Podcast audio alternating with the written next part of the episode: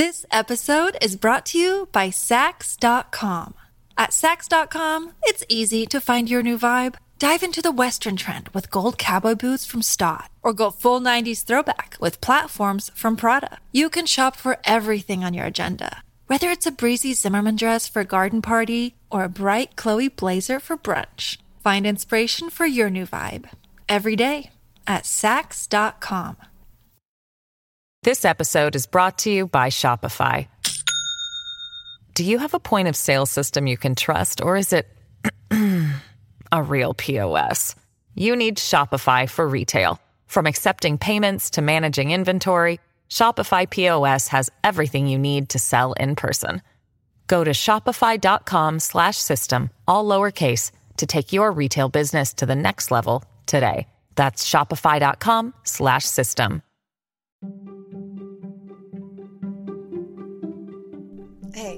I'm Roberta Blevins, and this is Life After MLM, a podcast where we work to end the stigma of failure in an industry systemically designed for you to fail.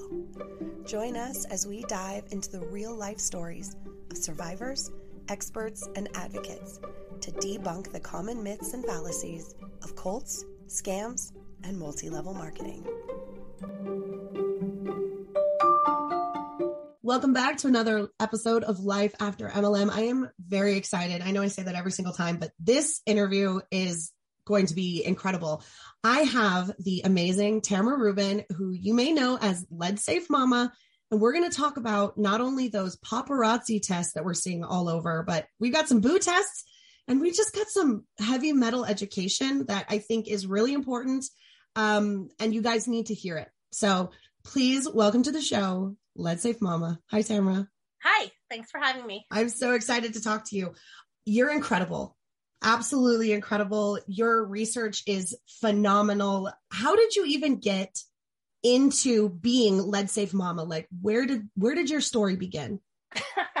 okay, well, I'm, I'll do the abbreviated version, but um, the, the main thing is that my kids were poisoned in 2005. So in 2005, we lived in a historic home in a historic neighborhood in one of the fancier neighborhoods of Portland, Oregon. And uh, we hired a painting contractor who was working on some of the million dollar homes in the neighborhood and we had like the tiniest house in the neighborhood and um and the rest of the neighborhood was like nike executives and stuff so and so i said well if they're if these painters are working on this these really fancy houses they must be great. They had like 20 guys and they all had like matching shirts and they had ma- trucks that matched you know with the logo and and i hired them to repaint our house.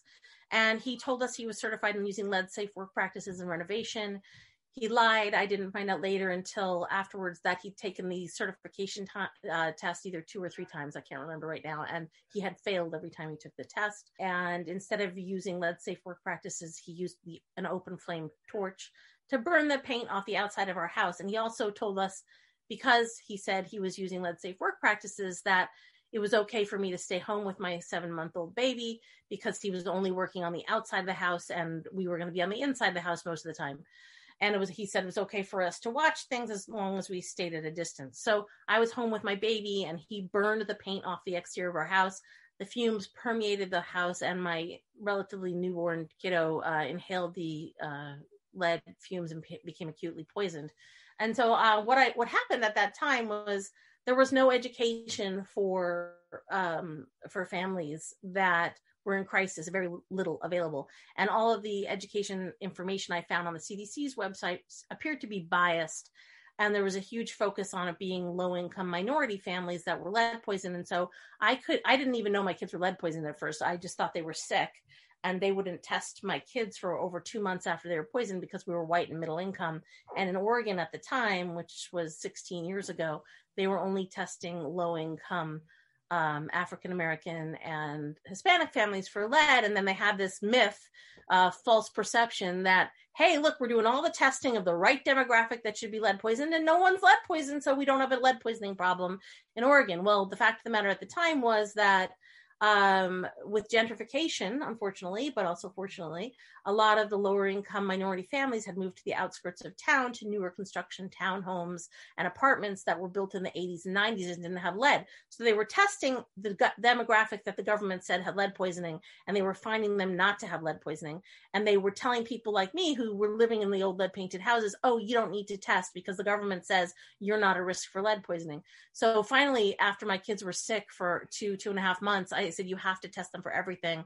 And they tested them and found out they were acutely lead poisoned. And they told us we had to move out of our house and uh, immediately with the clothes on our back. So I, I, um, I then started down this path of like, how is this possible that I'm, you know, a smart college educated, uh, woman who has been a parent at that time. I'd been a parent for nine years and I'd never even heard or had any education about potential lead poisoning.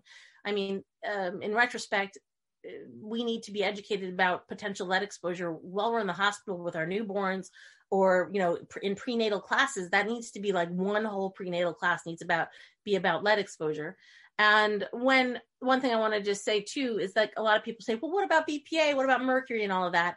And i ended up making a documentary film because i have a, a background in the performing arts. And i said you know the best way to tell this story to get it to families is to make a movie um, just to tell other people's stories, to tell stories of lead poison families around the country. Kind of, you've you've seen the impact of that kind of thing.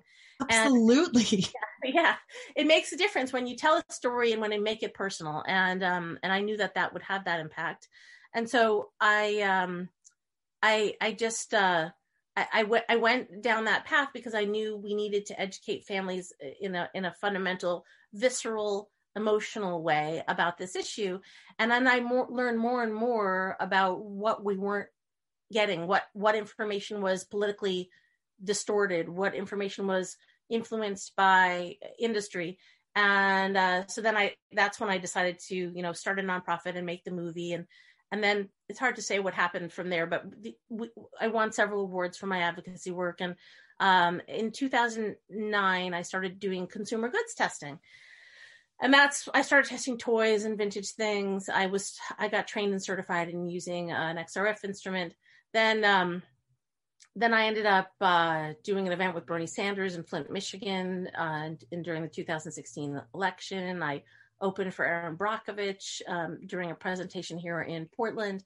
And then because i was like getting so hope high you know high profile i ended up uh, i don't know exactly what happened. We're, we still don't know what happened but someone made an anonymous fraudulent complaint, a false complaint, and tried to take down my work. So for the last six years, I've been in a legal battle defending my work, and I'm currently suing the state of Oregon in federal court for multiple counts of civil rights violations against me for this whole campaign that was um, initiated to apparently intentionally dismantle my advocacy work and the impact that I was making.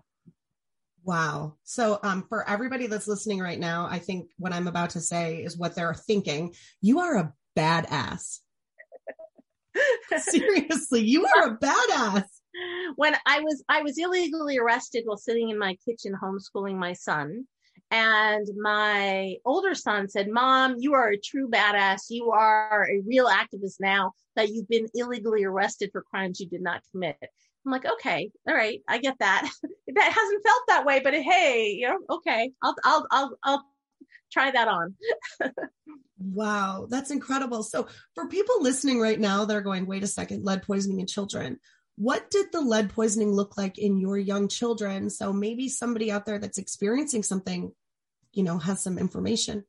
Well, I, I have to say first that the most common um, symptom of childhood lead poisoning is no symptom at all. So that that's not something to look for. Um, unfortunately, because of the way our world has been shaped around public health, the, your best bet is to get a blood level test when your baby is seven or eight months old before they start to crawl, ideally.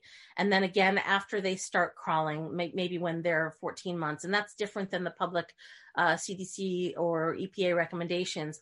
I, I recommend before crawling or after crawling so you can get a baseline, hopefully find out that, that they're not poisoned. But if your baby is poisoned at seven or eight months, like mine was, then you have that immediate opportunity to take action. And then babies are mostly poisoned by dust on the floor in older homes that lead containing dust.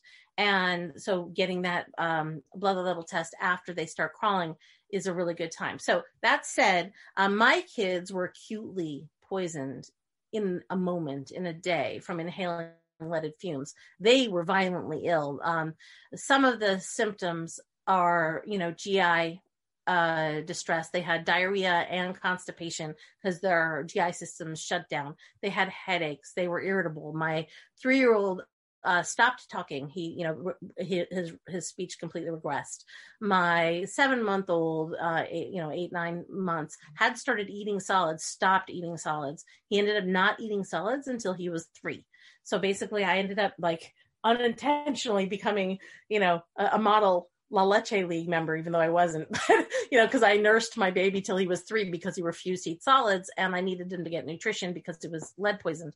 So, um, you know, so there's a, a lot of different symptoms that could happen, but they also seem to look to most people like normal terrible two symptoms, you know, irritability, um, food, food refusal, uh, uh, changes in, in speech. But, and those aren't the major impacts. The major impacts are on frontal lobe development. So what happens is lead biomimics calcium in biological structures that, uh, you know, in animals and humans because humans are animals. And so when you have a high calcium um, component of your body developing, the the body absorbs the lead in the place of calcium. So in the case of my baby at the time, his brain was developing, so he absorbed lead in the place of calcium for his brain development. So his diagnosis that he didn't get until he was seven years old was brain injury due to lead poisoning. And then my my other child, who was three years old at the time, um, his adult teeth were developing. And while he also has brain issues and learning disabilities and ADHD and, and, and other and other physiological issues, his teeth were his adult teeth were developing because all of his baby teeth had come in. And so when he started having his adult teeth erupt, they all were having cavities. Like he had the his very first visit, and we brushed teeth were very strict about these sorts of things. But his very first visit to the dentist, I think he had 12 cavities. And that's like, wait, how did that happen? Well, that happened because the lead was absorbed by his developing teeth in the place of calcium. And so, um, a kind of shorthand way to say that is teeth grew up, grew out soft, soft and not, and not fully developed.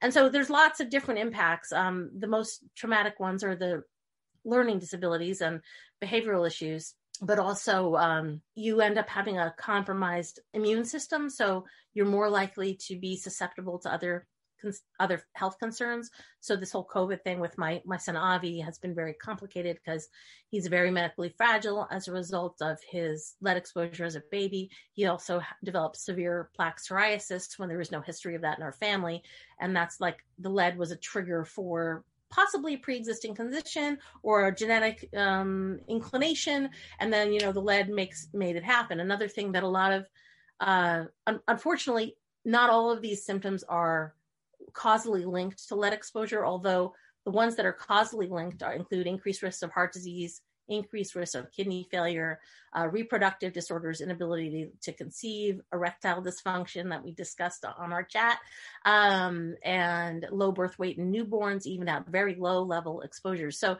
and, and we're talking about like a lifetime of impact. So that's why you won't necessarily know if your kid's sick, if that's going to have any problem, you know, if they're going to have any problems from that. So that's why it's good to get your kid tested, even if you don't expect or suspect lead exposure. I also recommend people get their kids tested even if they live in a new construction home because you never know where that lead exposure might come from. And and the the advantage is to have a baseline so you know whether or not your child's been exposed later. So you get your 9-month test, the kid's negative, woohoo, celebrate.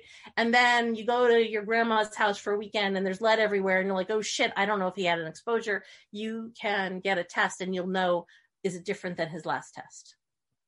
Wow. Um, in your documentary that I got to watch, thank you so much for sending me that link. Uh, you mentioned that one in three children before like what the age of five? Well, actually, no, it's so okay. So here's the interesting thing. So I filmed a lot of the documentary and I cut it together years ago. And at that, and I've been saying now after analyzing the CDC data, the CDC at the time was saying there were 300,000 children with lead exposure. And when I, I, like, I'm like, where did they come up with that number? And then I looked at the numbers. I'm like, no, actually, we know there's no safe level of lead exposure. We know that a blood level of one, two, or three actually can cause more damage than a blood level of five, six, seven, or eight, nine, or 10. It, the, the first blood level points are more damaging because the body doesn't try to expel the lead so the body tries to absorb it and use it and so those are the ones the the first exposures uh, have more biological impacts so if we look at children who are a blood level of two or higher, and if we consider a child to be anyone under the age of 18 who ever had a blood level of two or higher, then we're looking at 22 million children and not um, of 300,000 or 500,000 kids, which was the statement of the CDC. Well, the interesting thing is guess what UNICEF came out with in the last two years? They made this surprise bomb announcement. One in three kids in the world have been exposed to unsafe levels of lead in their life. I'm like, duh, I've been saying that for a decade. And that just is just um, more of this like, and again, we, we chatted about this, but it's like, I've, I've put this energy into researching and trying to understand this. And then it becomes kind of in the public consciousness and then somebody else makes this discovery. Um and that's happened quite often. Like i my son who was lead poisoned became uh, started playing trumpet and I decided, huh, I should test his trumpet mouthpieces. And I did this whole piece about how trumpet mouthpieces have unsafe levels of lead for student horns. Well, then, like four years later, I think it was the Centers for Environmental Health or some big nonprofit did this expose about how trumpet mouthpieces have unsafe levels of lead and they just discovered it. And I'm just like, okay, you're on my mailing list. You know, I'm the one who discovered that. I wrote about that. And I, it's not that I want um, credit for fame or anything like that. I just want credit because, like, you know, we need to build each other up. W- women need to get credit for what they're doing because otherwise people say they're cracks you know that, that they, they don't they don't have any legitimacy because I, uh, you know, for example, I don't work with a lab. I don't have a science degree. The science that I'm doing is completely legitimate. I'm trained and certified in doing what I'm doing.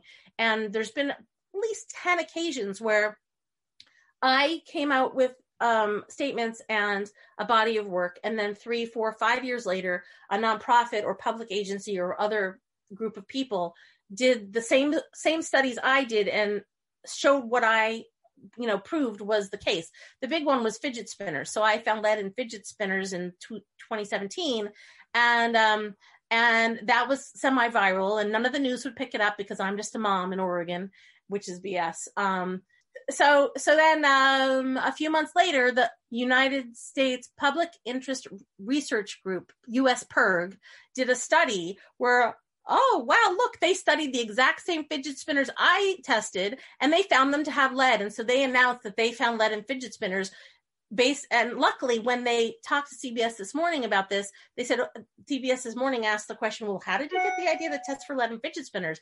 I'm like oh well uh, tamara rubin in oregon did it. And so and so luckily that was like the one time i got credit for my work. But um you know it's been it's been frustrating because especially after the efforts to delegitimize my work through these attacks from whomever made the attacks um, in 2016. It's frustrating because if my work is not seen as legitimate, then a two, three, four year gap, five year gap happens between, you know, me finding out something and people seeing this as a problem and actually doing something about it. Now, I don't want, I'm not blaming here, but as part of the problem is that there's no that, that that the social media reach of my work is not out there making that impact. So, for example, this is a perfect example. I tested the paparazzi jewelry two years ago, and now they're testing the paparazzi jewelry, jewelry, and they're finding, hey, guess what? Tamara's tests are right. Yay. Okay. Why didn't this get traction two years ago? I don't know. You know. Um, yeah, and it's really wild. I mean, paparazzi's in the spotlight right now, so I think that's definitely one of the reasons why your research is coming back. Um, I was sharing some of your research on Twitter uh, Becca actually was like, you need to talk to Tamara. And I messaged you about a week or so ago, um, right after I edited Tracy's episode, because in the episode, she had told me that they had sent testing out. And I was like, oh, I need to talk to Tamara. I'm really interested to see if their testing matches. Of course, it's going to. And of course, it did. Um, I love that we have multiple testing sources over multiple years because it proves that we're not crazy and Yeah. that these are actually it's actually happening. If you don't believe Tracy, check out Tamra. Tamra's got it too, and they're not related. Tamra didn't sell paparazzi. She's not just a hater. You know what I mean? And so, like when when I reached out to you, I was like, we need to have you on the show. We need to talk about this. And you also tested Boo.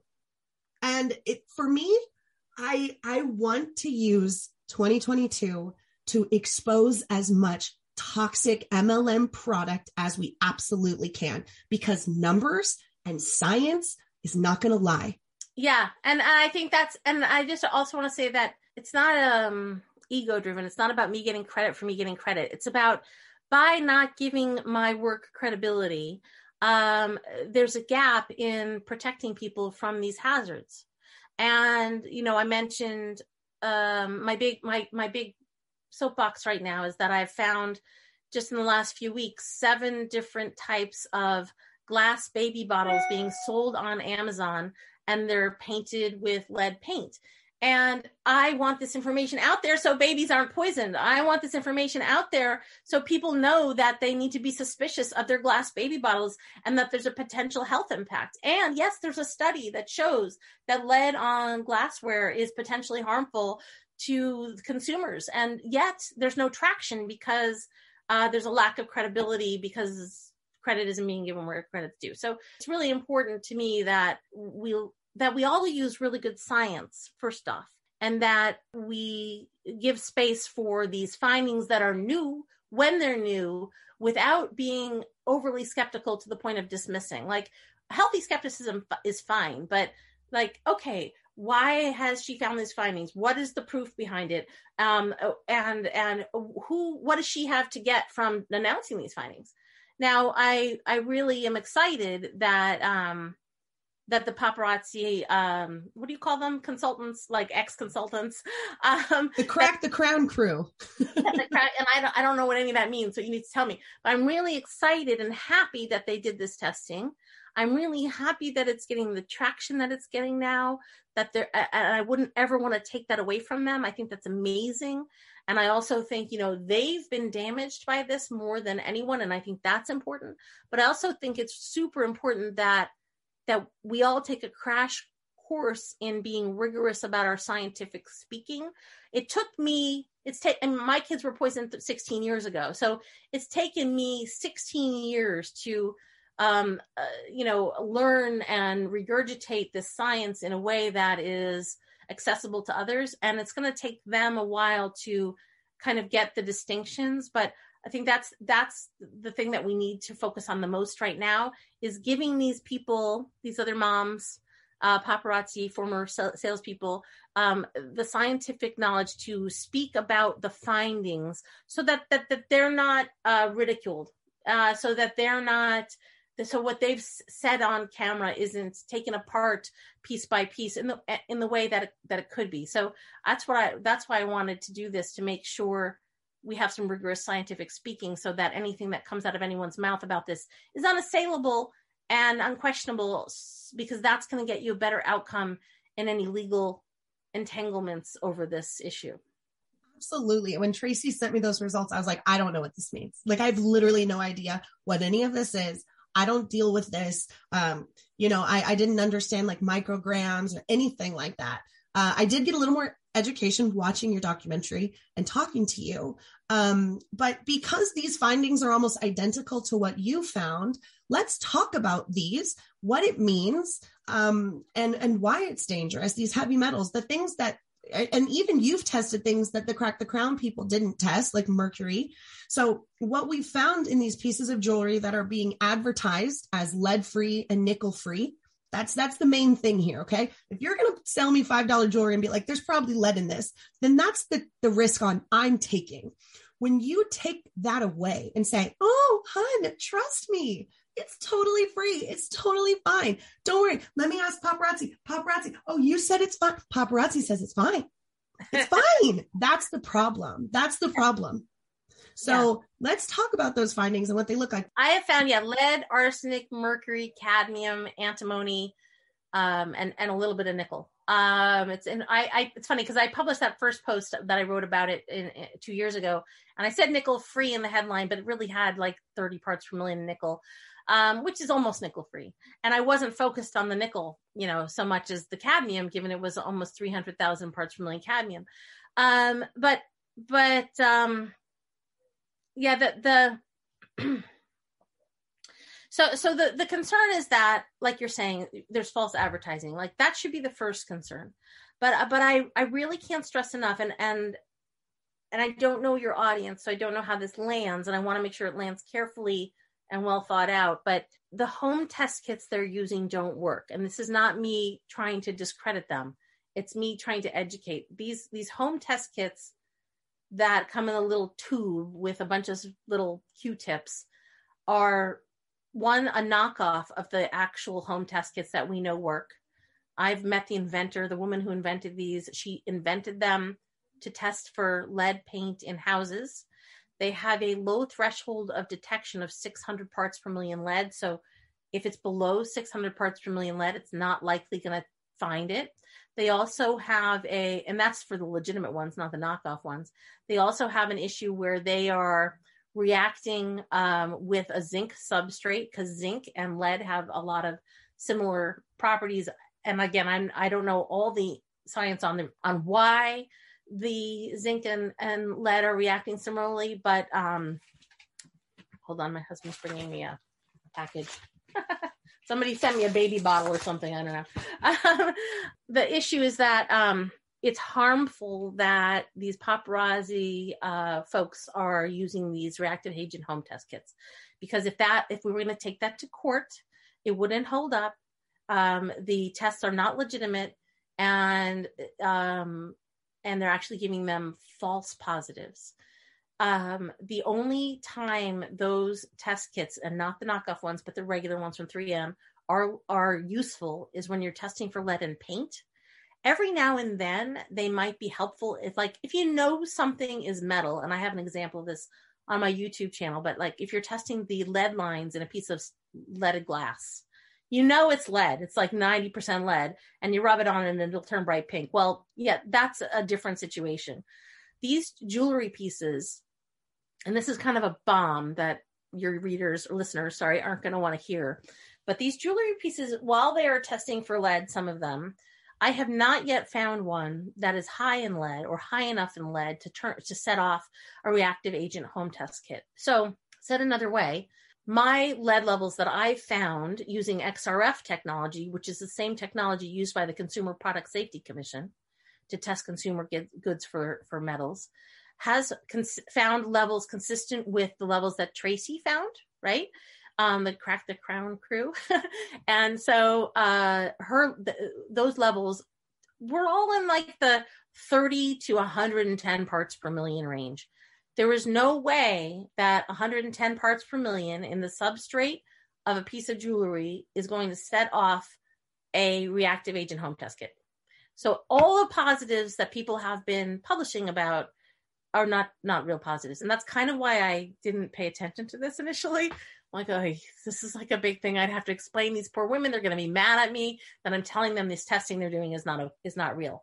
Um, but definitely not mad. You're the expert, and we want to be able to know exactly what to do and like how to test at home. Is there a way to test at home? You're saying that like these tests really aren't going to pick up anything that is, is less than 600. So it's possible that the things you're testing that are coming back lead free could have lead in them because it's not picking it up, right? Right, that's the other problem. It's possible things that you're testing that are coming out negative might have lead, might have low levels of lead, and so yeah the home test kits are a total waste of money. Don't waste your money. Stop doing them period. There is no way for you to test the paparazzi jewelry for lead at or any other metal at home. It's just not not something you can do unfortunately. And it makes me sad about how much money's gone into testing these things. And um and and so th- this is not to say we don't have a problem here we do but just exploring the lead rabbit hole here. The other concern I have um, is that I noticed in in the video the other night you mentioned symptoms. You talked about symptoms from the different metals, and it, it's very unlikely that anyone has detectable lead exposure from wearing paparazzi jewelry. It's also very unlikely that anyone has symptomatic expression of lead exposure from wearing paparazzi jewelry.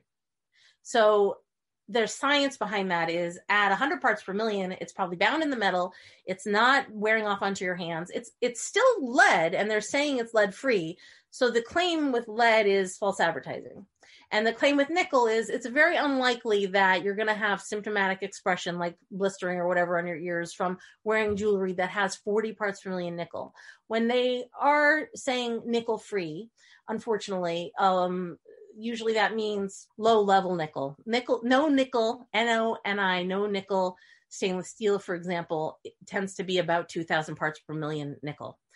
It's less likely to have a reactive uh, symptomatic expression uh, from your exposure to that, whether or not that's a pot or pan or whether or not that's a, a pair of earrings. So when you have a reaction to nickel, that's normally because most stainless steel, uh, contrary to the no nickel stainless steel, or compared to that, test positive for about 80,000 parts per million nickel. So normal stainless steel is 80, sometimes 90,000 parts per million nickel.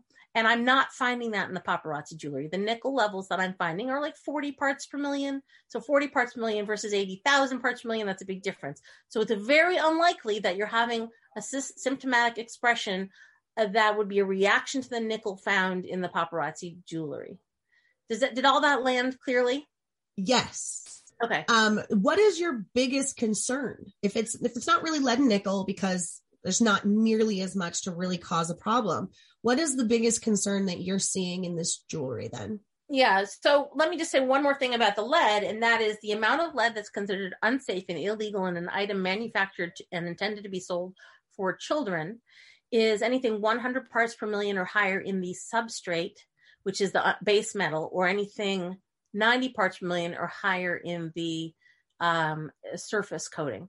So the levels, the few pieces that maybe you're testing around 100, 110, they're marginally within the safe range of an item for children with the margin of error of testing and the fact that it's probably substrate reading through and there's some sort of chrome coating and all of those things. So, so knowing that, knowing that, um, that doesn't mean this jewelry is safe. so the, the the part of the then that opens up the the false so takes the false advertising conversation. So okay, yeah, they said lead free, nickel free. It's not lead free and nickel free. Some of them are, not all of them. Um, but the lead and nickel levels are so low that they're not necessarily a concern.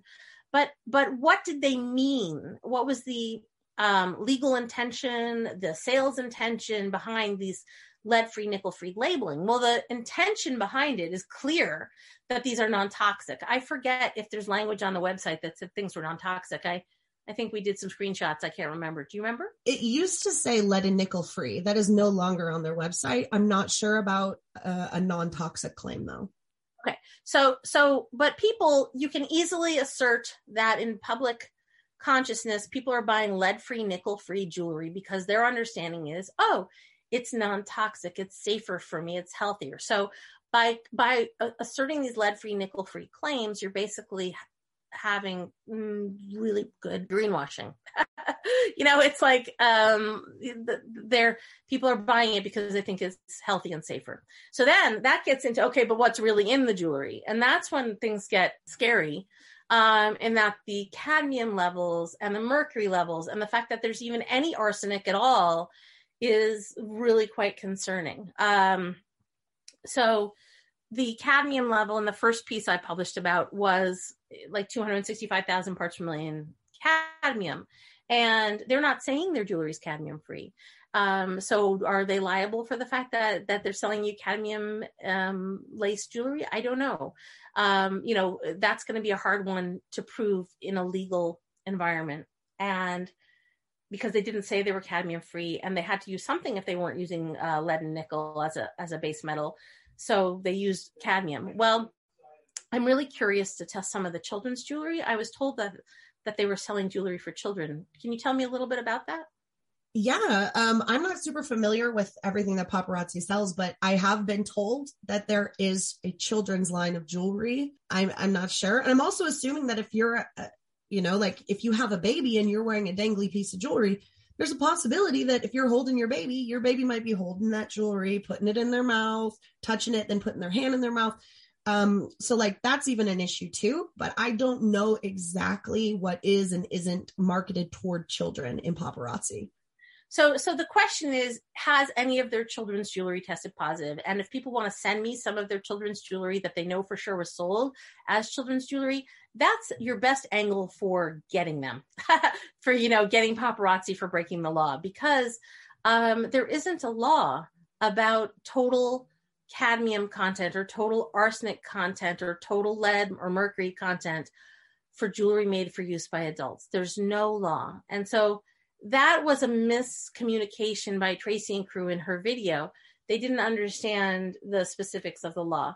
Now, there's exceptions in California and there's exceptions for children's jewelry. And there may or may not be an exception in Washington state that you can pursue.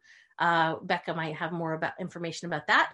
And there's an exception in Denmark. I'm assuming it's mostly America that this has been, United States that this has been sold. So uh, we probably wouldn't be able to talk to the Danish government. But if any was sold in Denmark, that that would be great because Denmark has a limit of uh, 75 parts per million cadmium, and they have a really fun study. Um, they they they were concerned about cadmium in sex toys, so they were looking about at what level of cadmium should be permissible as potentially migratable from silicone dildos.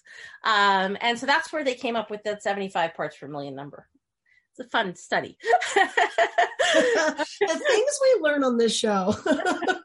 so so they came up with that because they were like they actually replicated vaginal environments and put um, this silicone in these um, fluid environments that replicated the va- the vagina, and um, and they found out that over 75 parts per million cadmium would be considered unsafe. Um, then the state of Washington has a limit. I know in items intended for children, including cookware, and they're the only location, state, country, or uh, that I'm aware of that has a a, a comprehensive limit that includes cookware and dishes. Uh, that anything over 40 parts per million cadmium is illegal, and they that's the only state that has like a non-migratable cadmium limit. The federal cadmium limit for jewelry, which is possibly the most relevant standard, is 300 parts per million. So if it's a child's jewelry, only if it's for children, and if it has more than 300 parts per million cadmium, it's considered illegal to be sold as an item intended for use by children. That's why I need to test. You guys need to test. The other everybody needs to test. Send me to test any of the children's jewelry because if we can find even one piece of children's jewelry that's high in cadmium, then we have a hook for legal action. Outside of that, um, the testing that we've all done is alarming because we know that 300 parts per million is unsafe and illegal. And the reason they've set that standard, well, let me take a step back. So because testing for migratable heavy metals is very expensive and out of the um, scope of what most people are able to afford or do. Um, they have instead set limits for XRF detectable total content levels because that's easy to do. I mean, what I do is relatively easy. You just have to own an instrument that costs between thirty and fifty thousand dollars, and you know, zap the thing with the instrument, and you have to do it in a way that you know you make sure there's no exterior contamination. I mean, there's it's not easy, easy, but it's easier. So y- you can test for total content. So because it's easier to test for total content using XRF technology, they've set these limits with the assumption that if it tests for total content above that limit, it's likely that there's a possibility of migration that could cause human harm, um, you know, human health impacts. So the limit has been set for children's jewelry at 300 parts per million for cadmium. So what what we need to understand from that is children are human, and just because we've set a limit for children doesn't mean that limit shouldn't also apply to adults, but it doesn't but if we know there's a potential for human health impacts at levels above 300 parts per million with children, then we can assert, and this is with all toxicants, all heavy metals, that um, that there's likely human health impacts at levels above 300 parts per million for any human, regardless of their age or size. So, so that's that's where we get it's like it's a leap um, from the law because there's no law protecting adults. And so in my work, I'm always talking about what the levels are for children. Like in a post, I'll say, oh, well, and 90 parts per million is unsafe or illegal for children for lead. And, you know, but the reason I say that is because there's no total content law for items intended for use for by adults. And there should be. And so, okay, now we're really in the weeds here. But what I'm trying to get at is fundamentally the focus of my work is that we need to change these legislative standards these these mandated standards to apply to all humans not to just apply to children because that's been proven by science okay? So that that the human health impacts have been proven by science. So then we're talking okay get back to paparazzi. 300 parts per million is toxic to children mandated legally all those things. And you have these jewelry pieces that i found at close to 300000 and that tracy and crack the crown crew found at like 700000 800000 um, so obviously 800000 is more than 300 um, and 300,000 is more than 300. And and and is there a potential for human health impacts by cadmium at 300,000 parts per million? And I'd say absolutely. Um, unfortunately, um, you have to prove that. And that's a very difficult thing to prove because we live in a toxic world. So I think with the paparazzi, our first focus should be on false advertising, uh, lead free, nickel free. But that's not going to go very far necessarily because those levels were so low, unless we by chance find one with a very high level of lead, which I don't expect we are based on the testing that I've done and that Tracy did. Um, and so the question is can we establish human health impacts from the high levels of cadmium? That's a question, that's an inquiry we all need to be in. Now, if you are a paparazzi associate, what do you call them? a consultant or a rep, probably. Okay. This is what you should do if you sell paparazzi jewelry. You should get a series of tests. You should ask your doctor for a series of tests today when you hear this, the moment you hear this. Call your doctor, say, I may have had an unsafe level of cadmium exposure as an industrial workplace exposure. That's the bigger concern that might be provable than, oh, I bought a piece of paparazzi jewelry and I might have exposure from that. But what we can do is if you folks can get a blood test for metals, a hair test for metals, and a urine test for metals, and there are different types of urine tests. There's provoked and non-provoked. You probably want to get a non-provoked first and then a provoked one later. Um, I think Doctors Data does the hair and urine, and you can ask your doctor for to do that for you.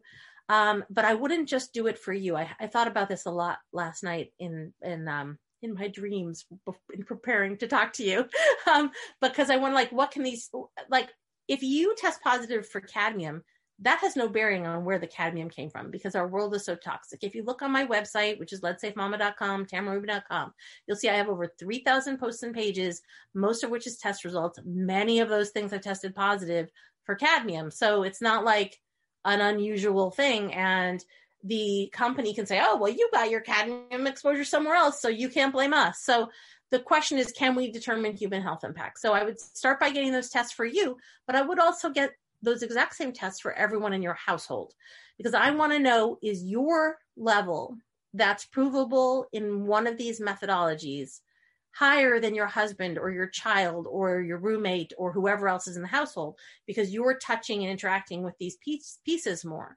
Um, and and again, that's not necessarily going to be provable as a causal implication.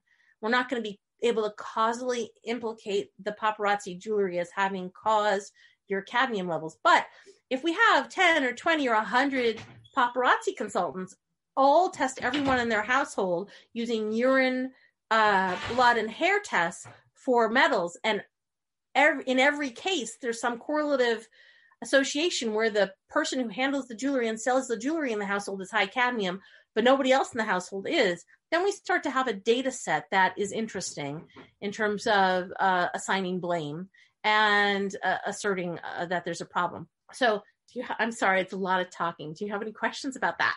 no, I think that's amazing information. I think a lot of people just learned a lot of things. Um, it's also interesting that you mentioned that Washington has uh, specific rules because I'm very friendly with the AG's office in Washington, and I would love to give them some of this information and maybe they can look into it as well. But they won't care if it's not sold for children. Okay. Right. Um, so that's what we got to do, right? We got to look into that stuff. We got to send that children's jewelry to Tamara. We'll get that all set up in the show notes so that you're able to contact her and get that stuff sent to her, get some of that testing done. And, you know, let's start creating a timeline. Yeah. Let's really and figure out what's going on here. Another problem is that at least with lead, which is a good example, and and and the other metals I assume is similar based on the reading I've done. Um, lead bioaccumulates in the body, and if you get a blood lead test, then there's a 30 to 45 day half life window. So, say you're getting a metals blood test, that'll tell you what your exposure has been in the last 30 to 45 days. So, if you've stopped selling paparazzi and you've put it in a box in your garage and you haven't touched it for a month, hopefully, whatever levels you have mercury, lead, cadmium, whatever they are have started going down. So, you want to do this like today, tomorrow, the next day, whenever, as soon as you can get this testing done.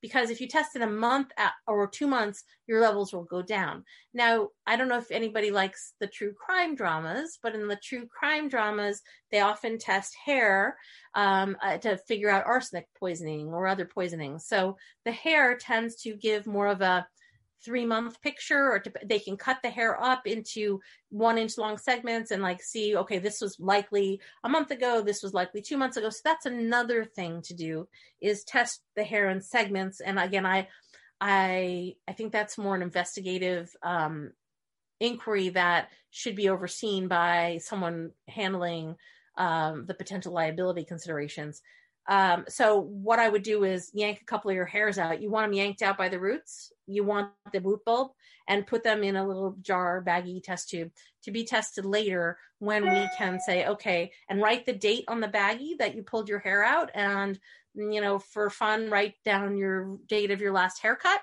Um, so we know that this hair represents hair that was growing from your head from this period and your hair was, you know, they, they can tell how um, rate of hair growth that's just one way. And then if you do a urine test there's there's a lot of um, uh, scientific criticism about the validity of hair and urine testing.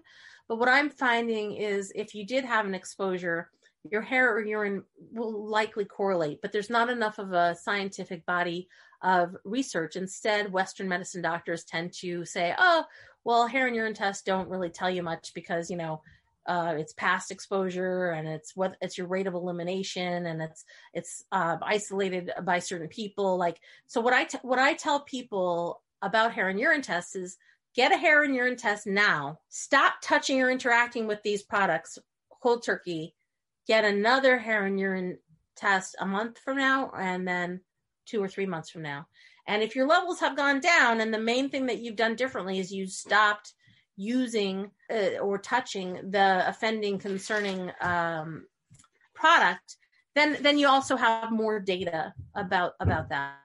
And it's expensive to get these tests done. Some sometimes they'll be covered by insurance, sometimes they won't. Some uh, times you can the doctor will call in the order and you can pay like a hundred bucks per test.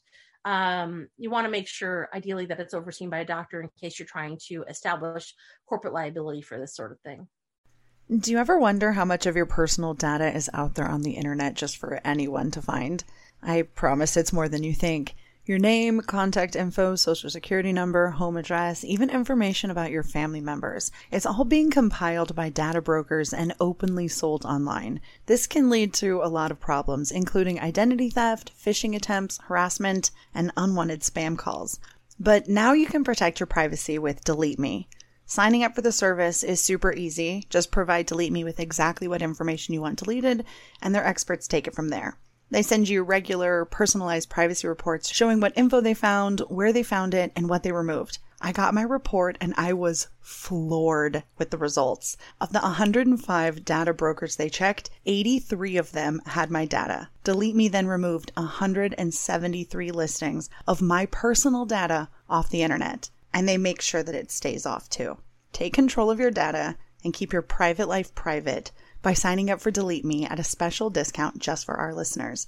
Get 20% off your Delete Me plan when you go to joindeleteme.com slash MLM and use promo code MLM at checkout. The only way to get the 20% off is to go to joindeleteme.com slash MLM and enter code MLM at checkout. That's joindeleteme.com slash MLM, code MLM. This episode is brought to you by Saks.com. At Saks.com, it's easy to find your new vibe. Dive into the Western trend with gold cowboy boots from Staud, or go full 90s throwback with platforms from Prada. You can shop for everything on your agenda, whether it's a breezy Zimmermann dress for a garden party or a bright Chloe blazer for brunch. Find inspiration for your new vibe every day at Saks.com. This episode is brought to you by Shopify. Do you have a point of sale system you can trust, or is it a real POS? You need Shopify for retail. From accepting payments to managing inventory, Shopify POS has everything you need to sell in person.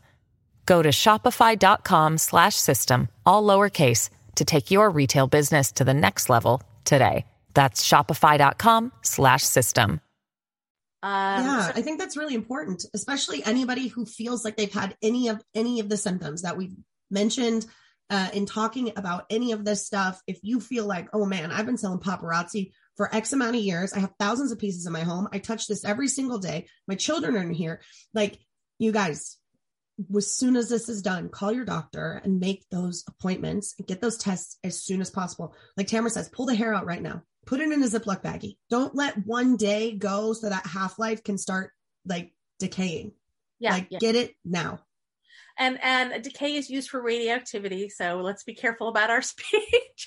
but yeah, that's the idea. Right. I'm not a scientist. I just stayed at a Holiday Inn Express. I have no idea what I'm talking about. and, I, and I'm a I'm a citizen scientist where I've had to learn on the job about science, and to the point where I, as we were talking beforehand, I I have done presentations to the EPA. I have taught EPA employees about the impact of lead exposure. I have done presentations at national conferences where people from all sorts of public agencies uh, come. I have two awards from the federal government. They were the first one was awarded by a consortium of public agencies at the National Healthy Homes Conference in Denver, and that included the EPA, CDC, FDA, HUD, and the U.S. Department of Energy. So, like, I've gotten these awards for doing the, for being an advocate and doing this science, even though I don't have a science degree or a science background, because I'm so steeped in this that I know more about the comprehensive scope of impacts of heavy metals on on humans from a consumer good interaction perspective than than probably many people, many scientists and, and other experts. So, well, so, you're an honorary scientist here on this show. yeah, yeah. um, so, so the other piece of this, so, and I'm trying to speak slowly and clearly, and hopefully be able to edit around things, but. The other piece of this is the concern is not for lead and, and nickel, right? Okay, so we just established that. My concern for potential exposure is cadmium, mercury, and arsenic. So forget about the lead and nickel. That's a false advertising claim. That's an administrative issue. My concern is for cadmium, arsenic, um, and mercury. So when you're looking at those tests, I want to know, you know, do they have cadmium? Do they have mercury? You know, and do they have arsenic? Now, the arsenic is, I have found, is at much lower levels in the 50 to 500 parts per million range, and it's likely bound in the metals. And I don't expect people to necessarily have arsenic poisoning from from any of this. Um, I think the the cadmium and mercury are much more likely points of concern that warrant further study. And I am not saying you have cadmium and mercury poisoning from your paparazzi jewelry. I'm saying we need to look and see if you have any potential impacts from the cadmium and mercury levels in the paparazzi jewelry. And and that's one other piece I wanted to, to mention in response to the video from the other night. Um, so the testing that I do and the testing that Tracy did are it, it's um it's all about um total content. None of that testing was migration content. So like how much is migratable? So she she kept citing uh, Prop 65, and Prop 65 more is concerned with how much of the metal migrates off of um, the metal in use, you know, off the metal, off of the object. So, for example, if you have a brass doorknob that's made of heavy leaded brass, and you do a dust wipe test on it and nothing migrates from it, then it's Prop 65 compliant as long as it's labeled that it has that metal. Um, so so there's there's a little in the weeds here about whether or not things are Prop 65 compliant, but the but the but the numbers that we have generated from this testing are not the numbers required to determine whether or not something is Prop 65 compliant. So she kept mentioning um, arsenic levels and and uh, numbers like 10 and 4 or 0.4. Well, that's migration concerns, and these are so that so that testing hasn't been done yet. Um, the testing so, so all of the considerations that I'm stating are based on total content testing.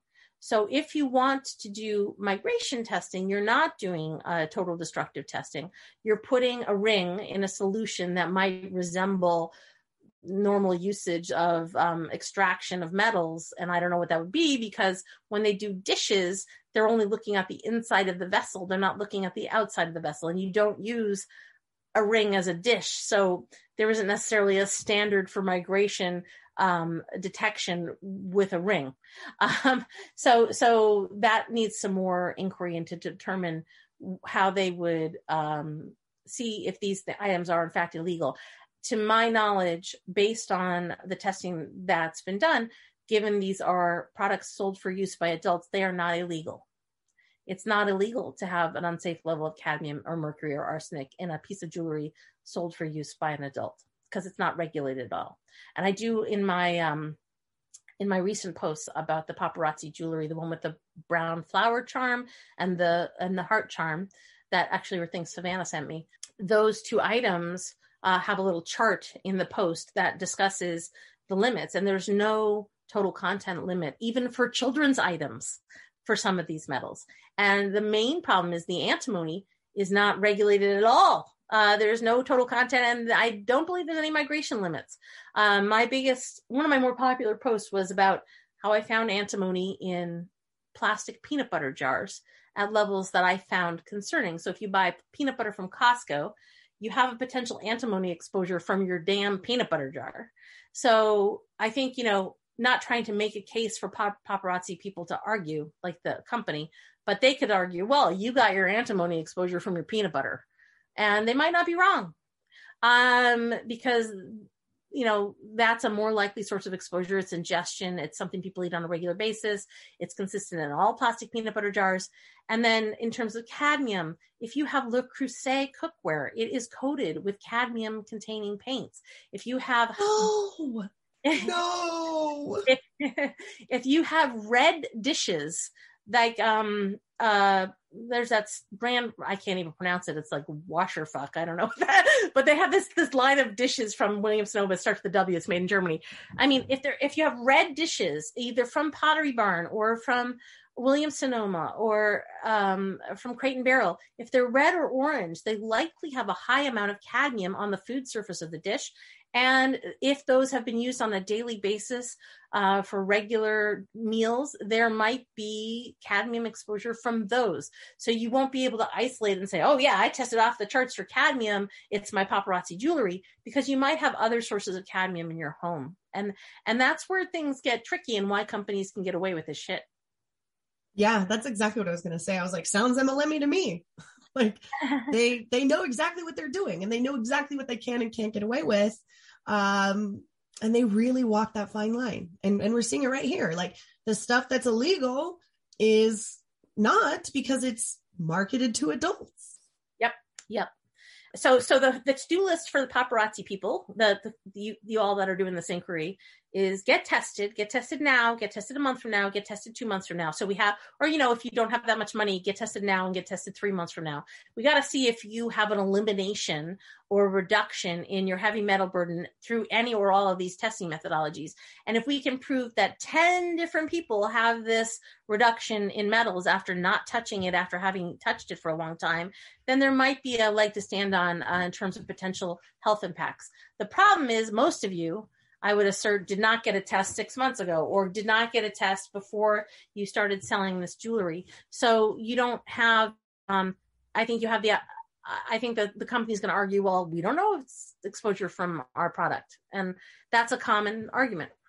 Right. MLM's like, uh, how do we know you weren't filled with cadmium before you started wearing our jewelry? and, and the and if you look up on my website, um, there's a few examples. If you look up urine testing um, or hair testing, there's a few blog posts that I've written where I discuss um, obvious concerns for uh, specific metal exposure for the person whose urine test is shared. So, for example, there's one little boy who tested really high for antimony, and I went to his house and I and I used the XRF instrument and I found antimony in his pajamas, antimony in his couch, antimony in his pillows, antimony in his carpet, antimony in his bed.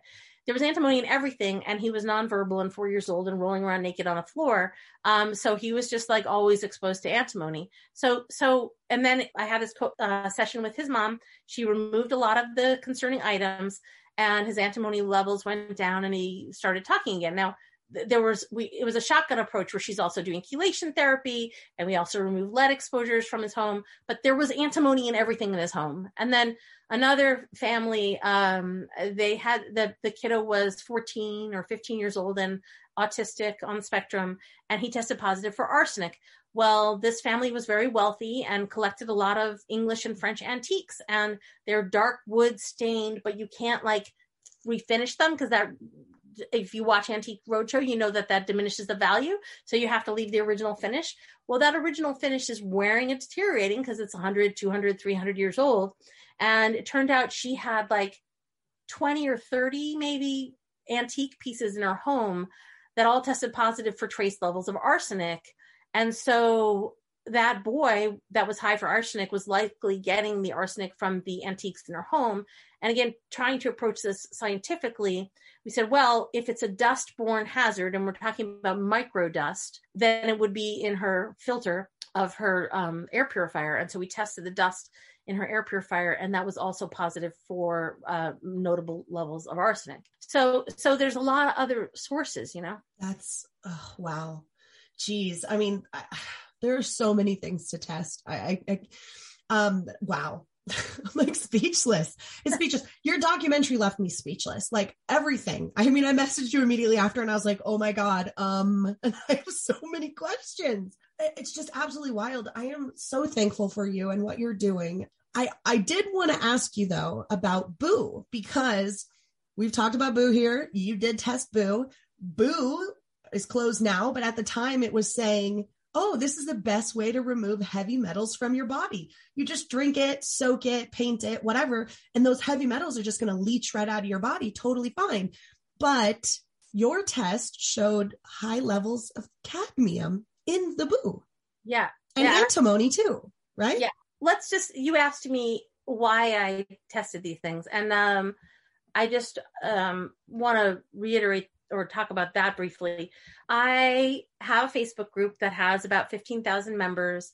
I had um, back in 2019, I had like 1.8 million readers on my website, and with censorship during the pandemic about you know censorship of health related content, um, that's gone down a bit, but still quite a quite a few. You know, this year I had about 800,000 readers, and the year before 1.2 million readers. And so my readers, especially my regular readers, I have about 40,000 hardcore regular readers who who come back daily. I think not daily, not all of them, but a lot of them like they they anytime they're going to buy something, they check out my website and they try and find something similar to find out if it might have toxicants and what what my recommendations are. And I don't like recommending products because manufacturers are always changing their products and you never can rely on something being lead free tomorrow that was lead free yesterday. But I do give guidelines for people to purchase safer things. So the way my work works is that um, I'm an LLC, a small business, and I'm not a nonprofit, but it, it's kind of run like a nonprofit in that it's a social impact small business. And my readers tell me what to test. They send me the stuff to test and they help pay for the testing um, and cover my costs. So far, my business is not making a living for myself, but but uh, the point is to get this information out there so that families can protect themselves by making safer choices by having information. So because so why did someone send me boo because i'd never heard of that stuff before but one of my readers said hey you know this is happening can you test some i'm like okay sure so that i was sent boo by four different readers and I've got, or maybe I've got five samples altogether now. I've got three samples up on the website. It also tested positive for cadmium, high iron, zinc, niobium, indium, tin, and antimony. And there's no correlative knowledge about the potential health impacts of those levels found in this product. Okay. Because that hasn't been studied. And again, you, so say you think your cadmium came from your paparazzi. Well, who knows? Maybe it came from your boo. Um, it, you don't know because even though the cadmium level in the boo was only 13 parts per million. Uh, cadmium toxicity when it's ingested and measured in parts per billion, and 13 parts per million is 13,000 parts per billion. And metals are usually toxic when ingested in the range of 50 to 100 parts per million. And so, for context, water is considered unsafe for children to consume if it tests positive for more than one part per billion lead, and that's the American Academy of Pediatrics standard. Um, and again, for context of interest, is that the federal standard for lead in water, at which they consider water coming out of your tap unsafe, is 15 parts per billion. So the doctors say it's unsafe at one part per billion, but the feds say, ah, oh, it's okay up to 15 because it's not health based. It's all the federal standards are all based on what industry can achieve. So anyway, the big thing about Boo is that they claimed that there's this ionic uh, a, a, a charge that would help the metals bond um, with excretion and blah blah blah. Well, um, I actually I have I have I've written about this a bit because um, of Earthpaste, the toothpaste. So Earthpaste toothpaste tests positive for lead, and they had a lead warning on the back of their silly lemon toothpaste that they were obviously selling for use by children. and had googly eyes and they were trying to uh, sell it as the children's toothpaste. And it had a warning on the back said not intended for use by pregnant women and children but it was like brown on brown and really hard to read and i have pictures of that on my website. So basically these companies don't as long as they label it with a prop 65 warning then they were absolving themselves of liability. But in this particular case they were selling it with an intended market of children. So as a result of the pressure from me and my readers we ended they ended up changing their labeling um so no longer has googly eyes on their lemon toothpaste. But in the bullshit greenwashing from redmond who owns Earthpaste um the leaded toothpaste that they sell and if you're using you should stop using um that again first off that toothpaste tested positive for 11 to 15 parts per million lead and in in the bentonite clay substrate, the main component um, of the toothpaste. And so again, that's eleven thousand to fifteen thousand parts per billion lead when the amount that's unsafe in water is one part per billion.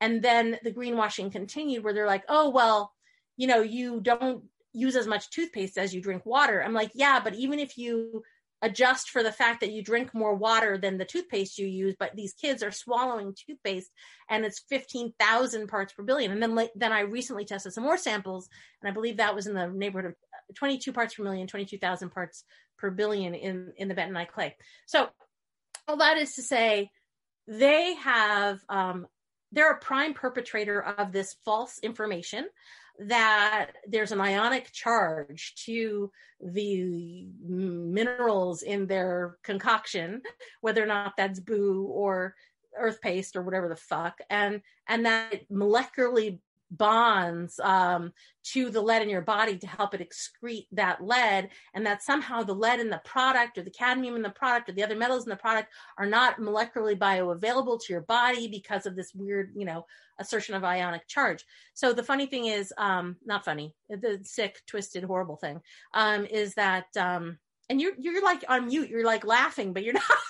like you're being quiet, but I'm oh, like, oh yeah, I'm just sitting here shaking my head and thinking, what the ever loving fuck is happening in this yeah. country? Yeah. So, so here's the thing. So a lot of these, um, and a lot of these are MLM products, but not all of them, supplements and things like that. They're saying, well, in Cooper 2009, there's this assertion that you know the molecular ionic charge and blah blah blah and it's not bioavailable and so i googled and i looked and i researched and i contacted cooper 2009 and i tried to find this cooper 2009 study that everyone's referring to well, the Cooper 2009 study that has, there's no Cooper 2009 study that has anything to do with human absorption or, or the lack of human absorption of ionically charged metals that happen to be in a clay based substrate or dirt. Okay. There's no such study. What there is, is there's a study from 2009 from this guy named Cooper, who I think he's in Minnesota, and he studied how clay can be used as a filtration system to help clean water coming out of sewage plants to make it cleaner for re-releasing the water into the environment. Has nothing to do with human bioavailability. It's just a totally bullshit reference that people use that has nothing to do with what they say it has. But because they cite a study and people think it's real, they believe it. So that started this whole wave of, oh, ionic charge stuff. And I have not been able to find a scientific study that that does prove that. So in my, my, there's no safe level of heavy metal ingestion.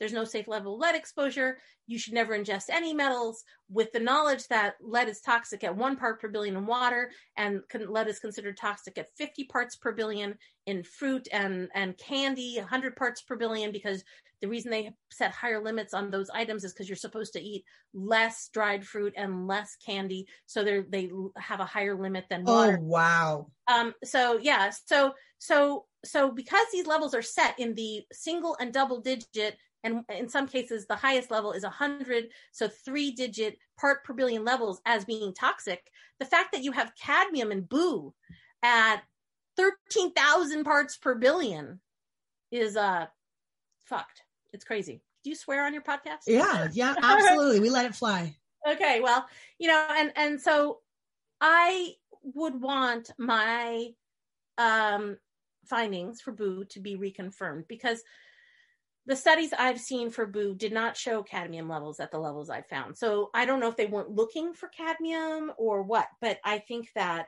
um, I want to retest some of the cadmium levels I found in the Boo to see if in fact you know lab testing confirms that because when you're talking about ingestible substances you really need lab testing especially when you're talking about double digit uh, parts per million you want to reconfirm uh, with lab testing. I, I, I'm confident in my instrumentation, but given the application, the margin of error might be um, a, a, factor. So I really want follow up lab testing to determine cadmium levels in the boo, because then you definitely potentially have a, an exposure source. So, so part, part of the problem is I have people in my Facebook group, which is lead poisoning prevention with Lead Safe Mama.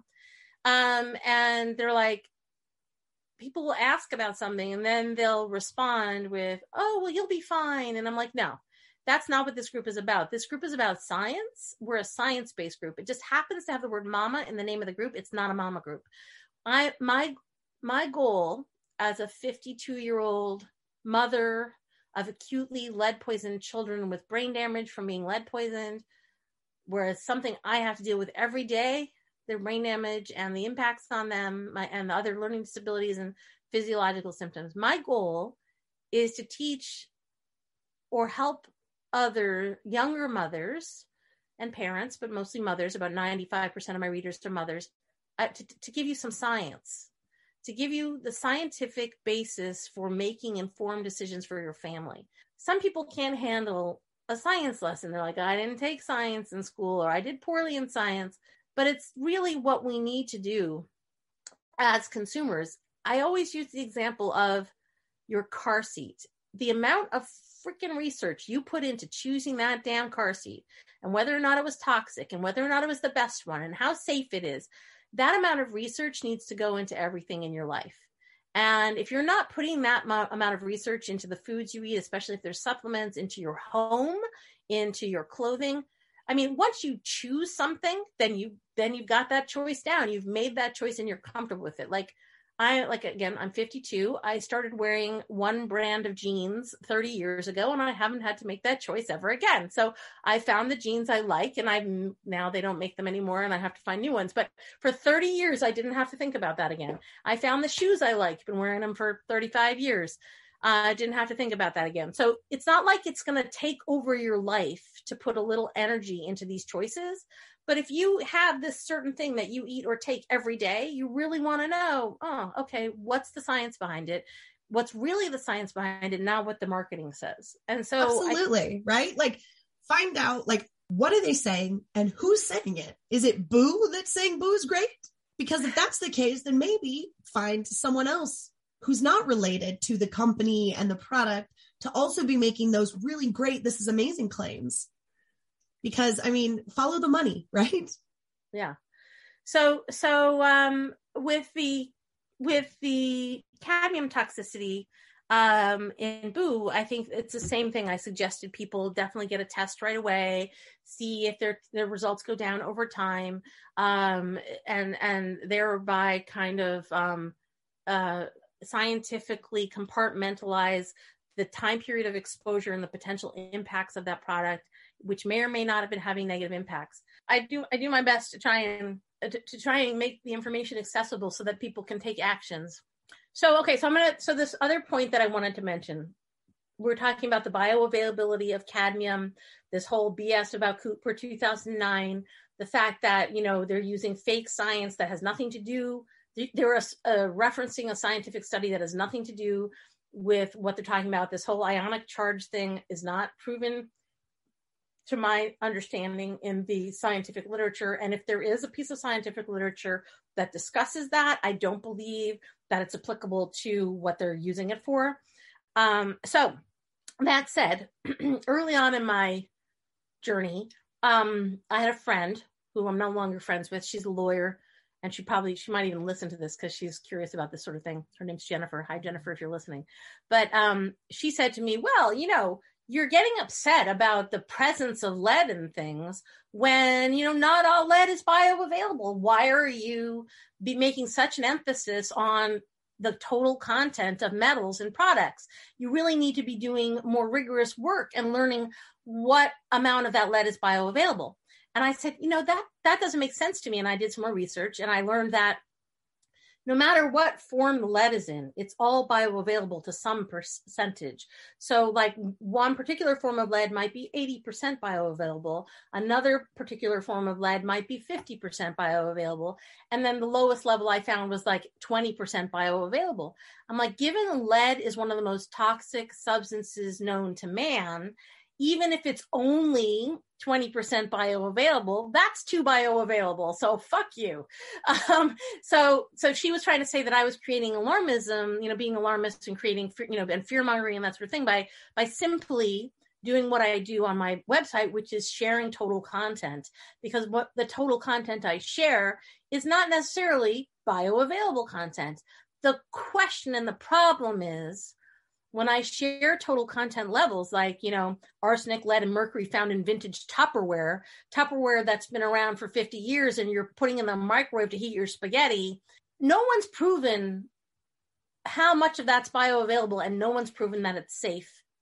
And there's no one trying to prove it's safe because the only person who would financially benefit from trying to prove it's safe is Tupperware and they will lo- most likely not prove it's safe. They will prove it's not safe. So no one's undertaking the studies about the degree of bioavailable of um, metals based on the total content findings for those consumer goods. So, you know, whether or not all 14,000 parts per billion cadmium in the boo is bioavailable is a question. It's something that needs to be asked.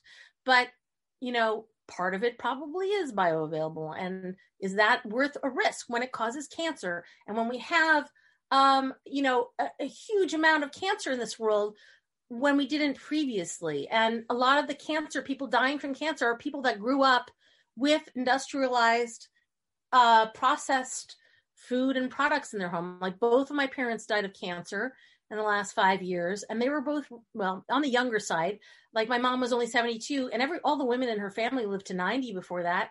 Like why did mom die at 72 when you know everybody else lived longer? Well because she was that generation born in 1942 where you know they had finally they came up with white bread and they came up with twinkies and they came up with all this you know processed mechanized things and uh, better living through chemistry and that's the generation that's dying of cancer right now younger than their you know parents younger than their you know the, the previous generation. And so if we can eliminate these chemicals from our life uh, we at least stand a better chance.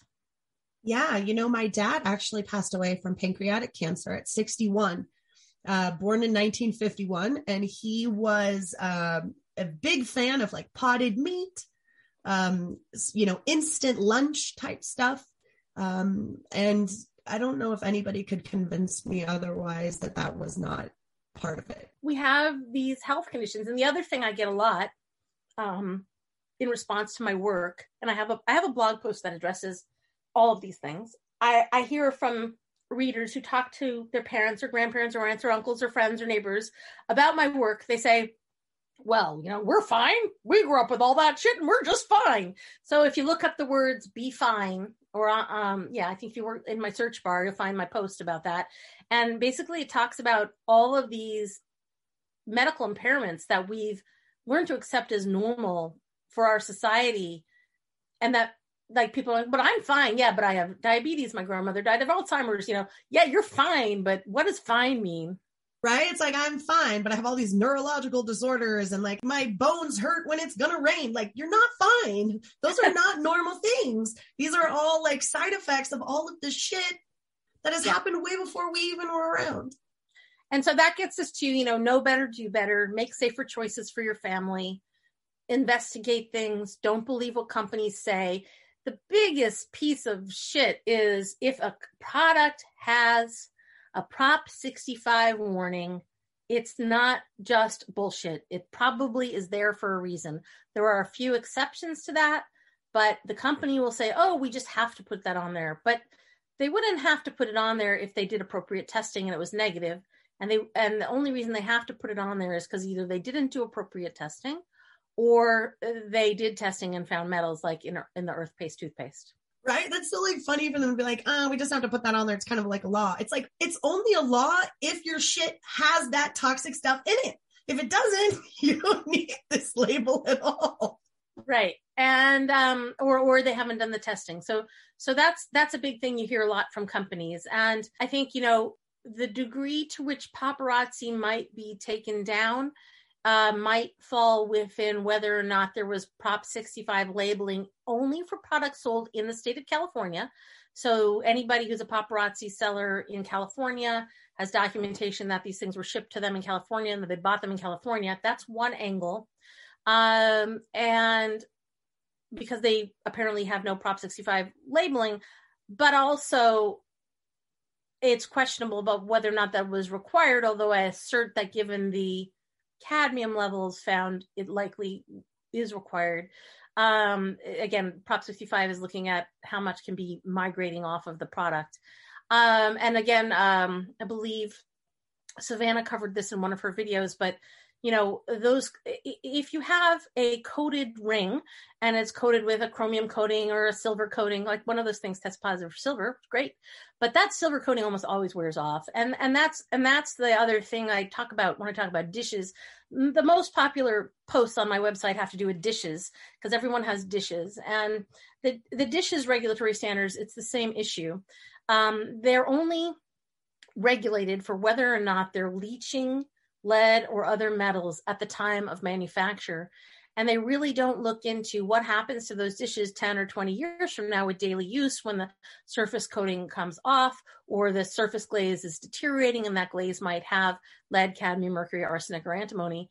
And, uh, you know, that's when we're seeing um, exposures is people have been eating off these same dishes for 20 years and or drinking from the same coffee cup that's high lead for um, even a year or two or three or or also things that got past regulatory um, standards because they were sold as decorative uh, um, items, and that's a, a, big thing with holiday decor. You have um, Christmas dishes and platters and, and things that they're considered decor, so they're not right. They're not tested as they would be if they were dishes.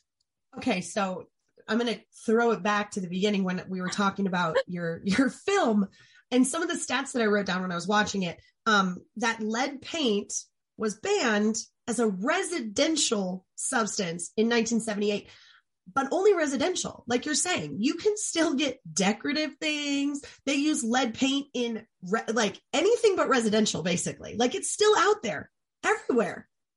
Yeah, it, it, that's insane. Because people are like, wait a second, lead paint is banned. And I'm like, only in houses and only since 1978 and only to 600 parts per million. So you can still have lead paint.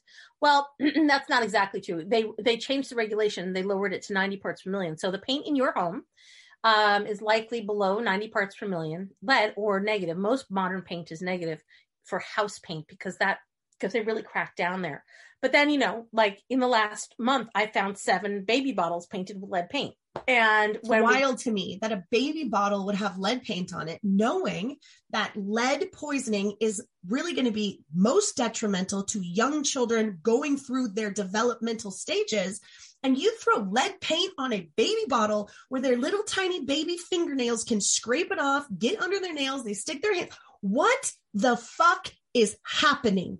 Right. And and here's the other thing too. I don't know if you remember, you said your baby's 10, right? Um, but uh, I- was old school. I'm I'm kind of a luddite. I don't believe in having a bunch of appliances. So a lot of people have a baby bottle sterilizer. I used to boil my bottles, so I would stick the bottle, make a big pot, stick the bottles in there, boil them, and hang them out to dry afterwards. So when you're, you know, they're not necessarily looking into the leachability of the lead paint because it's not on the inside of the bottle, and they're not looking into the potential deterioration from sterilizing or boiling on a regular basis, which happens and causes the paint on the outside to deteriorate. So you have these painted markings, the logo markings, the me- measurement markings, any decorative markings on these NUK baby bottles specifically, and also the Lansinoh uh, baby bottles, the the Muma that that are for uh, breast pump. These glass baby bottles are painted with lead paint, and it may or may not deteriorate, but they're not being tested because it's not the interior. They're not they're an exemption from the leach testing standard because the paint's on the outside.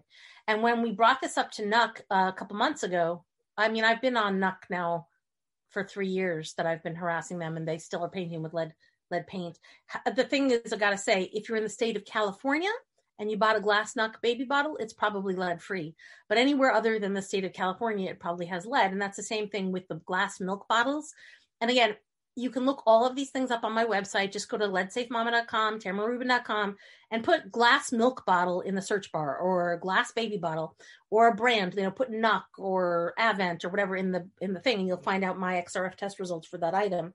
But the big deal for me too is these lead painted glass milk bottles where only in the state of California are the milk bottles lead free but all over the country we're importing from this one company in Canada called Stanpac they're doing all of the if you if you look your pick up your organic dairy local milk grass fed blah blah blah milk from the glass bottle you'll look on the bottom it says Stanpac they're all made by that company. It's all painted with lead paint.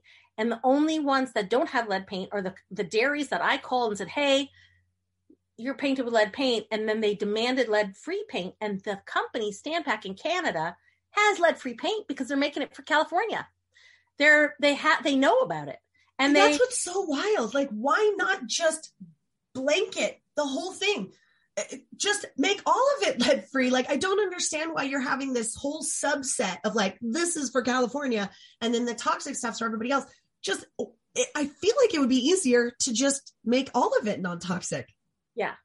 And the and, and then the big problem for me is that I can't get the news to pay attention to this. And I have emailed the New York Times. I've emailed CBS this morning. CBS this morning did a piece on me when when I reported lead and fidget spinners, so they know my work is legitimate. I have contacted all these major news outlets about these concerns, and nobody's picking up the story. And it just seems ridiculous to me because the science is legitimate, the findings are legitimate. They're the, the science. My findings are replicable, science based, and accurate, as provable in this paparazzi incident, they did testing, found similar results to my testing. And when I say similar, I also want to clarify one point of that is the levels that they found were much higher in the cadmium.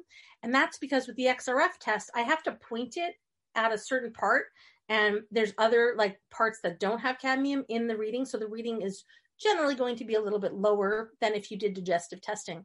But you know the, the levels for the cadmium were in the same range hundreds of thousands. The, the levels for the lead were in the same range under 100 the le- levels for the nickel were in the same range under 100 so you know in the same range. And um, so these are replicable science-based um, readings of common popular products. And everyone should be fucking outraged that you can buy lead painted baby bottles on amazon today and then the company, NUK, their response when we filed with the CPSC, their response was, oh, those bottles weren't supposed to be available for purchase in the United States.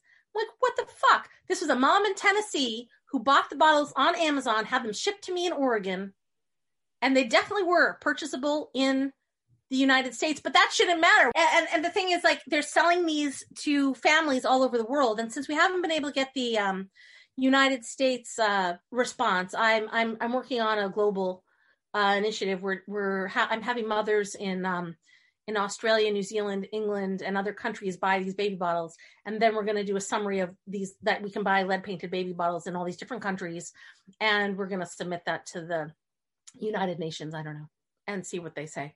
I it's just it's just it's just like why am I a mom of lead poisoned kids doing this work? Why isn't our government doing this work? That's an excellent question.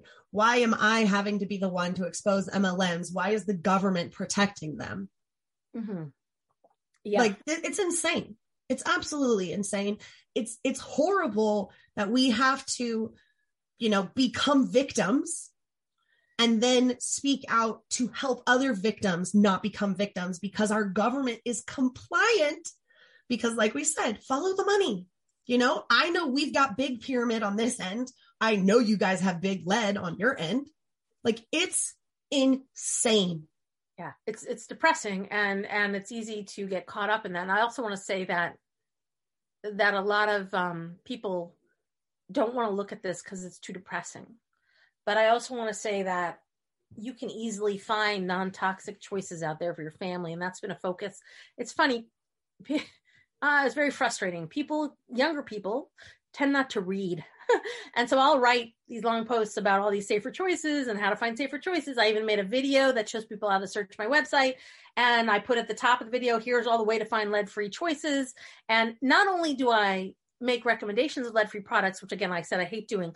But what I do is I give a guideline for each type of product and how to find the lead free version of that product.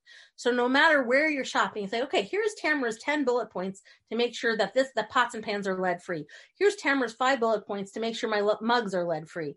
And, and you don't need to buy the products I recommend. You just need to follow the guidelines. And there are lead free options for everything out there. And there are cadmium free options for jewelry. And, you know, I mean, for example, Claire's. We talked. This a woman asked about Claire's, and Claire's had this big thing ten years ago about uh, cadmium in their jewelry because first they got nabbed for lead in their jewelry, and then they went and reformulated and they replaced all the lead with cadmium. So all this jewelry the, that was lead free with super high cadmium, and then they got nabbed for that, and they were super fined. I don't know the details, like they were cited by the CPSC and they made a standard change. And I have tested recent Claire's jewelry and it's free of lead and free of cadmium. So it can be done. You just need pressure from consumers. Um, and also, you need consumers to know to be choosing the non toxic choice for these things. Wow. I, your work is incredible. I am so happy that you came on the show. Thank you so much for all of your incredible knowledge. Um, I am definitely going to be having you back as things come up to talk about toxicity and the problems that we encounter. Um, you're incredible. Thank you so much, Tamara. Thank you. Yeah, and people can send me stuff. Uh, usually, I ask they contribute if they can to help cover the cost of the testing. Um, and uh, right now, we're trying to pay off a fifteen thousand dollar loan to get the instruments that I use refurbished. And you know, there's a lot of costs involved. Also, I have a legal team of of ten lawyers. well, only one of them's active right now, but you know, the the the legal fees to defend my work have been astronomical in the last five years. So so any contributions are welcome. But um, but if you can't afford a contribution and you want to send something in for testing, uh, you know, send me a note with your contact information so I can get back to you and I will post about it and do the testing as soon as possible. Um, and and uh, if people want things back, I can send them back to them. But but I think that you know I need your help, um, other moms out there, parents, people. Um, in in knowing what's important because I had no idea what this paparazzi jewelry was. I was so lucky. I have a family uh, that I work with. The, the the one of the moms, her kids were poisoned, and her sister uh, and and her uh, have been sending me um, have been contributing to my work for a long time. And her sister sent her sent me in these initial paparazzi jewelry pieces years ago, and um, and I wouldn't have known to test them without one of my readers sending them in and saying you should check these out and see what the concern is because they must be lying. And yep, lo and behold. Absolutely. Well, I will throw all of your links in our show notes so everybody can find you really easily. And if anybody would like to donate to Lead Safe Mama, we will throw that in there as well. Um, you know, this is this is what we're going to be doing. We're going to be exposing people and educating. This is just the beginning of 2022. Like we are just on this and we are not stopping. Thank you so much for listening to Life After MLM. Don't forget to like, subscribe, and share. And follow us on social media at Life After MLM Podcast and my advocacy at The Real Roberta Blevins. You can find all of the links to the social accounts in our show notes. And if you just listened to that incredible story and you thought, oh my God, I have a story just like that that needs to be told, hit me up, therealrobertablevins at gmail.com. I would love to have you on the show to share your story and start your journey in life after MLM. See you next time, Huns.